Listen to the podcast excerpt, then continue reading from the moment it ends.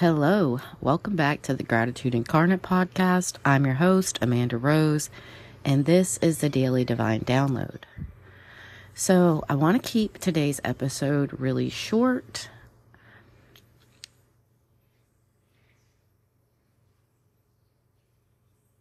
I've been thinking about like when people treat us any certain way, how do we treat them? Okay.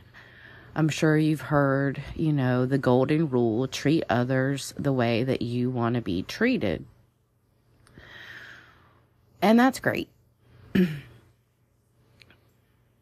but sometimes, you know, people just don't treat us the way that we want to be treated. So, what do we do in those situations? So, you know, we basically have a choice. We can either react you know, the same way that they are with that same energy. Or what we can do is either choose to respond politely or not respond at all and just shift our energy and our focus somewhere else. And sometimes that means physically taking your body out of the situation. And I'm not suggesting that we don't handle the things that come up that we, you know, I'm not suggesting that you just ignore the confrontation or whatever it is and run away. I'm not suggesting that at all. But if you're anything like me, sometimes you need a little bit of space from the situation or the person to kind of collect your thoughts and decide what you're going to do from there. And the best thing we can do is just kind of extract ourselves from the situation or from the person. And this doesn't mean that we don't have to ever talk to them again. And if you choose to do that, that's your choice. You know, the, that's the beauty of being a human with this human experience is you always have a choice. Even if you do nothing, that's a choice.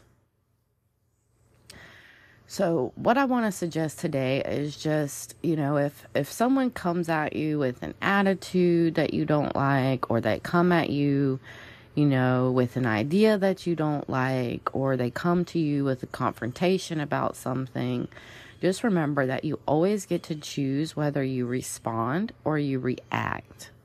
Okay? And technically no response is a response, okay? That's still a choice. But I just want to encourage you to, you know, like keep calm, keep your cool.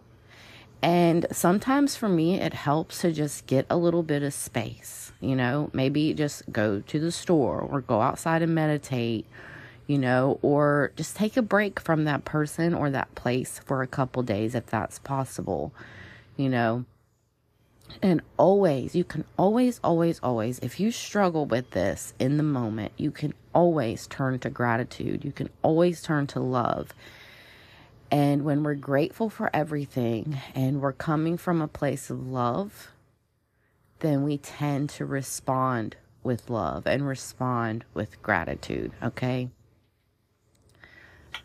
So that's what I'm going to leave you with for today. You know, just just calm down.